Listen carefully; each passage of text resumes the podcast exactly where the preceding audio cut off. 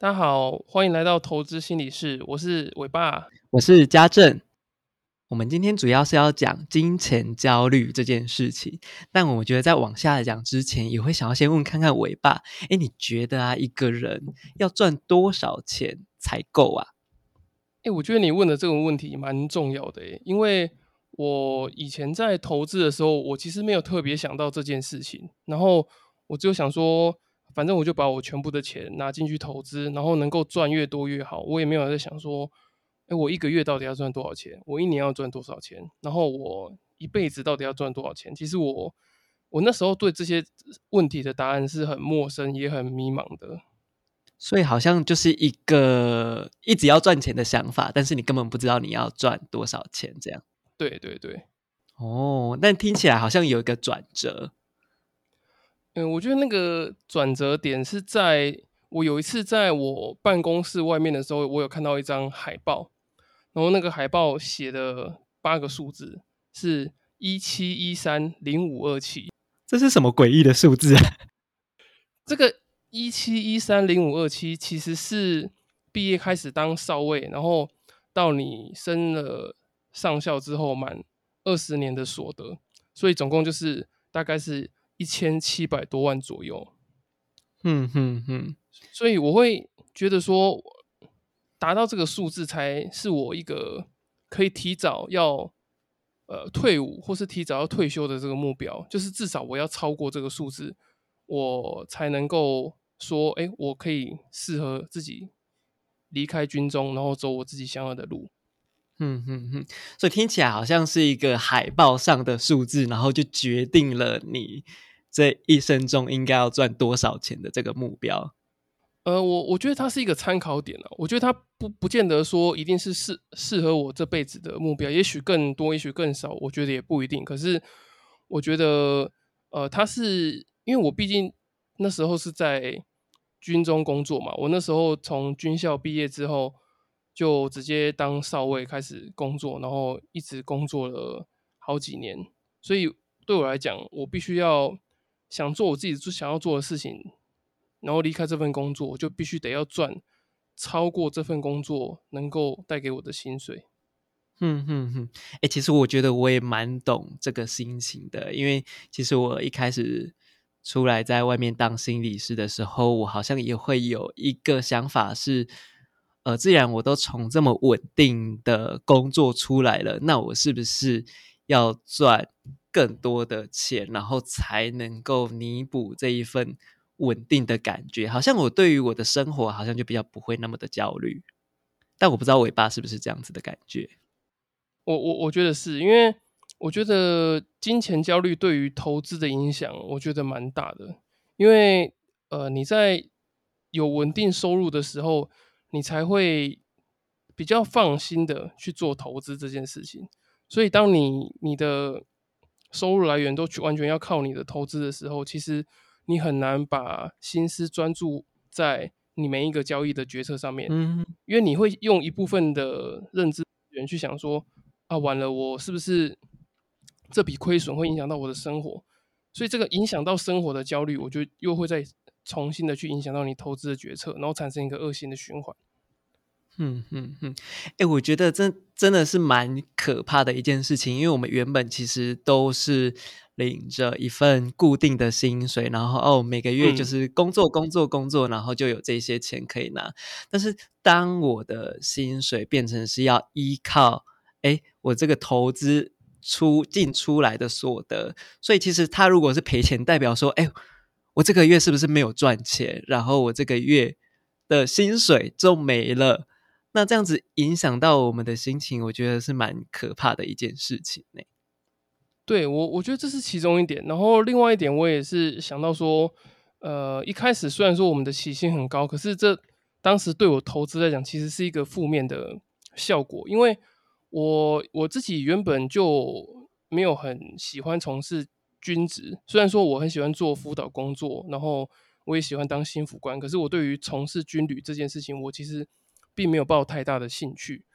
然后我当时想要想说要提早离开，就是就是需要赔钱嘛。然后除了赔钱以外，我也会失去这个稳定的收入。那我们一毕业的收入大概就有差不多五万块左右，所以我就会觉得说，我的我在额外的投资上面，我一定要赚每个月赚超过五万块。所以这其实对当时的我来说的话，哎，这这个压力其实蛮大的，因为你想想看，就是你一个月如果要赚五万，等于你一个月要赚，呃，一年要赚六十万。嗯嗯，那如果假设以你呃可能刚毕业哈，假设你有一百万的存款的话，你的投资报酬率就要有六十趴，你才一年才可以赚到赚到六十万。可是其实你看巴菲特顶多也才二十五趴到三十趴，所以势必得要用杠杆或是融资的方式才能去让你赚的钱速度更快。所以我觉得这是金钱焦虑让你很可怕的地方。嗯哼哼，哎，其实我觉得我还蛮懂尾巴前面的那一个门槛太高的感觉，因为嗯，就像其实像刚伟爸讲的，其实，在军校毕业，他的收入其实就是四四万多，甚至是到五万。那其实这对于一般的我们平均的薪资来讲是略高的，对。然后其实再加上军中一些补助，然后他。也有住宿的一些费用，其实都会让我觉得省了一笔钱。然后我反而我出来工作的时候，我还要把这些成本算进去，嗯，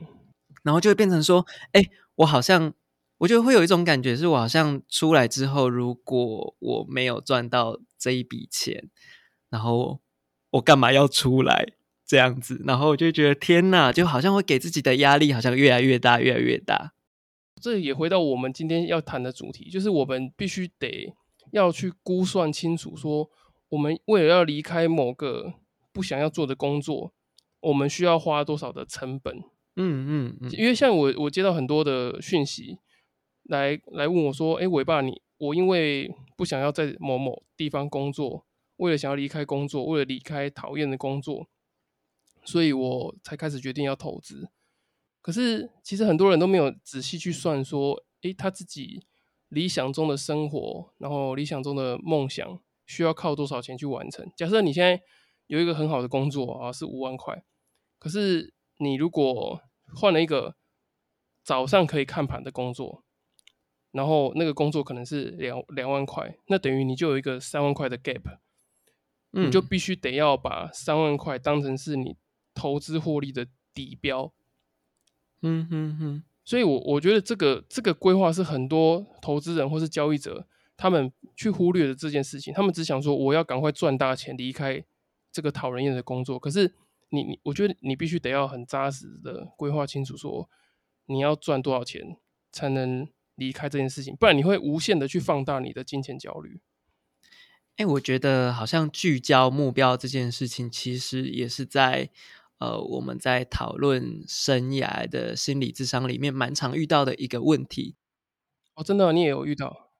对啊，对啊，对啊，我们很常会遇到说，哎，我今天我讨厌军中这个工作，我不满意这个薪水，我不满意现状的生活，但是我到底想要什么样子的工作环境？我到底想要拥有什么样子的生活品质？好像我应该要先确定说，哎，我想要的是什么，我才有办法规划。但是我如果只知道我不想要这个东西，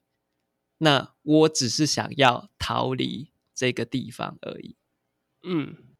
嗯嗯嗯，然后就会变得说，哎，好像我就一直为了要逃离，所以我就无限制、无限的、无限制的去做这些事情。但是好像在，就像尾巴刚讲的那样。就是哎，我就会无限的想要去赚钱，去赚钱，然后逃离这样的生活。但是你根本就不知道说你在赚什么，然后你的目标是什么，然后好像变成这样，让我们变成那种金钱的奴役。但是你根本没有办法去清楚的思考说，哎，我今天赚了这些钱，我的工作目标是什么？那我到底赚了多少钱才够？所以如果我们没有一个核心的主轴或者是目标的话，其实我们很容易失焦。对我，我觉得。常常，呃，我我听到的、遇到的个案，他们也都是这样的状况，就是他们会，呃，满脑子就是有那种工作很痛苦的感受，所以这个感受迫使他们会需要赚更多的钱。可是往往这个感受也会让他们没办法赚赚更多的钱，因为他们很急着赚钱，所以他们常常会因为太急着赚钱，也许就呃太早去停利啊，或者是很害怕亏损，所以他们可能就凹单，或者是过过度的停损等等的这些状况都会出现。嗯哼，哎，我觉得这个就会回到一个呃，我觉得在上一集其实我我觉得到时候我也会一直提到的一个部分，就是关于在心理智商的部分，其实蛮多，我们都要先去辨识一下自己的情绪或者是自己的状态。哎，现在拥有这个这些想法到底是从哪里来的？对，那我能不能够接纳这个现状？嗯，我我觉得你说的辨识蛮蛮重要的，因为。像我我自己的金钱焦虑就来自于我的父亲，嗯哼，因为当初我我想要赚比较多的钱，就是因为之前我我之前有提过，就是可能父亲从小带给我比较大的金钱的不安全感，所以让他会觉得说，呃，好像我应该要赚多一点钱给家里的感觉。所以像我印象很深刻，就是从小我跟我妈妈都很喜欢在。我们家巷子口外面有一个很漂亮的日式别墅，嗯，然后那个日式别墅，我我每次看到的时候，我就跟自己说，我我长大的时候我要买那样的别墅给我妈妈住。哎，我觉得小时候就有这个想法，哎，很不容易，还是我其实不太会想这种事情。我我我觉得。我觉得这一部分的金钱焦虑来源是来自于这个部分，就是除了刚刚我我提到的工作的部分以外，我觉得你就像因为你刚刚讲到情绪的部分，我才想到就是说，哎，每次当我亏钱的时候，我又会觉得我离这个小时候想要买这个豪宅给妈妈住的这个愿景又更远了一点，所以我所以我觉得当下我可能会有一个呃呃，可也许是挫折的情绪。或者是害怕、担心的这种情绪，会觉得说，完了，我又离我的理想的目标更远了一点。那我觉得这也是很多投资人或者交易者，其实他们没有意识到这件事情，就是这个亏损其实是诱发他们对于某个目标更远的一种焦虑感。嗯哼，哎，我觉得这个焦虑其实蛮严重的，因为我觉得好像，我觉得尤其是那一句话是，哎。我今天亏钱了，或者是我今天花了什么钱了，会让我离这个目标更远。其实我觉得，相对的那一个内心的机转是一种，OK，我觉得现在的我不好，我想要赶快远离现在这一个不好的我。所以，其实对我们来说，我们好像没有办法去接纳那个现状。所以，当我们没有办法接纳这个现状的时候，我们就会越想要远离。但反而我们越想要远离，然后我们就会做出一些由情绪来凌驾交易的事情，然后我们就会开始越来越失控，然后让我们的投资状况越来越不稳定。然后就会像尾巴刚刚说，其实诶，很多人都不知道，其实蛮多人都会因为他们自己。的状况，甚至他们连辨识都没有，就不知道自己的状况，然后他们的交易就会变得有点乱七八糟的状态。诶，关于你刚刚讲到那个情绪凌驾交易行为的部分，其实我很有感觉，因为我以前操作还不成熟的时候，其实控制交易跟投资的杠杆是我最大的毛病。因为不管是什么样的行情或是商品，我就是想要把我的资金全部都 all in。然后打满，甚至还想要去借钱啊，然后爆仓交易，这样就尽管我知道这是错误的，可是一直想要赚钱的那种焦虑感，还有那种呃怕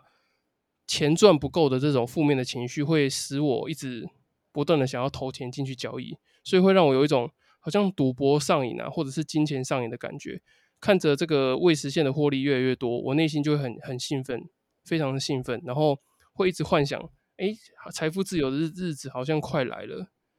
嗯，哎，真的好像就是有那种在赌博的感觉哦。我赌了越多，赚的越多哦，好像很爽的感觉。但是你根本不知道你投在那边的整个目的是在干嘛的。对，我不不知道嘉正你有没有类似这种感觉？我觉得我自己也有属于我自己的金钱焦虑，但我不确定跟伟爸的是不是一样。但我觉得肯可以肯定的是，我们从我们都是从军中出来的嘛。然后其实我觉得，就像刚刚前面说的，诶，我在军中其实就也是过着蛮稳定的生活，纵使我蛮不喜欢里面的工作性质的，对。但的确，我觉得不可否认，在我现在出来回到。过去那个时候看那个时候的情境，我会觉得那边的薪资啊条件，其实我觉得都是蛮优渥的，我会这么觉得。但是其实我刚开始出来的时候，会觉得说，哎，自己好像都赚不够钱，因为我给我自己设定的目标，因为就是四五万嘛，但是再加上吃的，再加上住的，所以其实我给自己设定的目标是在七八万以上。哎，我觉得对一个刚出来的社会新鲜人来说，这样子的呃每个月的薪资条件其实是很高的，所以我就会觉得，哎，好像一直赚不够钱。对对对，我会觉得一直赚不够钱，然后会想要各式各样的存钱呐、省钱呐，然后投资啊，对，好像会觉得说这样子才可以达到。所谓的目标，然后我就盲目的去追求，哎，我自己设定的那个目标，好像就失去了，有点失去自我的感觉。哎，那我可以好奇问一下，你在这个状态下的投资表现是怎么样吗？投资表现吗？其实我觉得一开始，我觉得大家应该都有所谓的新手运嘛，所以其实我觉得在前期对于我的那一个成就感是高的。那当然，我觉得有点像赌博的感觉嘛。诶，当然，你的成就感越高，好像这个东西我可以越赚越多钱的时候，就会发现我下的资本额啊，资金就越来越大。但是我对于看盘的这个这个技术还是维持在初阶的状态，对我来说啦，对。然后，所以在那个时候赚钱，那个新手运没了之后，哎，这个行情开始在波动的时候，哎，我就有点。开始在赔钱，然后不知道怎么办，然后开始让我整体的生活其实陷入一个比较，我觉得是一个比较焦虑的状态。然后反观去看目标，就像伟爸会看那个，哎，自己的目标买那个别墅的目标是不是又更远了？然后我觉得我对于自己那一个平均薪资的目标也越来越远的时候，其实真的蛮有焦虑的，然后也蛮没安全感的。所以你会出现像是我们刚刚有提到，就例如说可能会不想要认赔啊，或者是说会想要赶快赚钱，在投资里面想要赶快赚钱赚回来，或者是说呃会一直去凹单，然后一直等，然后想说等到他到时候看回来之后，我没有办法再赚钱这样。哎，其实我。我都有试过哎，就是呃，我可能想说，呃，它在，因为我还有库存嘛，然后我想说它跌一下，它应该会再涨回来吧，所以我就跌的时候我再买一张，然后平均一下那个那个那个价值，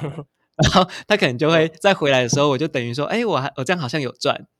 对，那或者是会有另外一个想法是，哎，可能再过一阵子它就会回来了吧，所以我就一直把它放在那边，然后结果就没想到。噗的下滑，然后你就不知道天呐，自己到底在干嘛。然后最后到真的不得已的时候，好像才把它认赔杀出这样子，然后就觉得蛮惨的。听完这你这些交易惨痛的经验，才想到说哇，原来你这个心理师也会有这个韭菜的这个交易的心理。当然呢，没有当过 韭菜，怎么知道就是韭菜的人在想什么呢？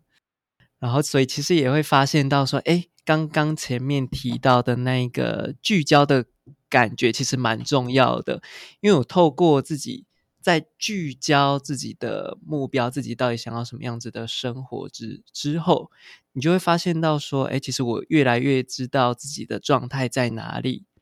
然后我可以开始慢慢的照着自己的步调走。所以其实那个时候，你也开始会去。接纳这个其实还没有办法达到的自己，因为他其实并不是因为自己不好，而是我走在这个路上可能会有很多的可能。那他也许让我达到那个目标的时候会晚一点点，但并不是不会达到。而我也知道，我说我正在走在这个目标的路上。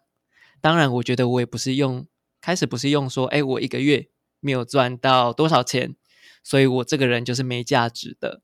所以，当我开始接纳我自己这个状态之后，我觉得我就更可以放下了。因为我觉得我跟你有类似的状态，就是我觉得除了你要把你自己的那个焦虑的状况很呃具体化的列出来以外，我觉得你要能够去在你交易的当下能够辨识它。我觉得非常重要，因为你在交易的过程中，其实你会发现很多你明明知道，可是你却做不到的事情。可是这个这个做不到的过程，有可能是你成长里面的一些遗憾，或者是匮乏的感觉在拉扯你。你可能想要，呃，就像我想要让妈妈住好的房子，然后想要改善自己对于金钱的不安全感。可是这些其实不见得是我需要的，或者是我妈妈想要的。所以当我真正学会控制杠杆的时候，其实是我放下。我要帮我妈妈买那栋日式豪宅，才是一个孝顺的小孩。这个念头的时候，就是当我能够辨识它，辨识出来说，我我有这样的渴望，这样的金钱焦虑，然后我放下这个期待之后，我才发现，哎，原来我可以把我的杠杆控制好了，因为我其实没有这些非理性的期待。嗯哼，所以其实会发现到说，我们今天节目的这一整个重点，我觉得主要有一部分是放在对于金钱焦虑的辨识与放下的部分。因为金钱焦虑就很像，它可能会来自于你的生活背景啊，或者是来自于你现实生活中的各个状况。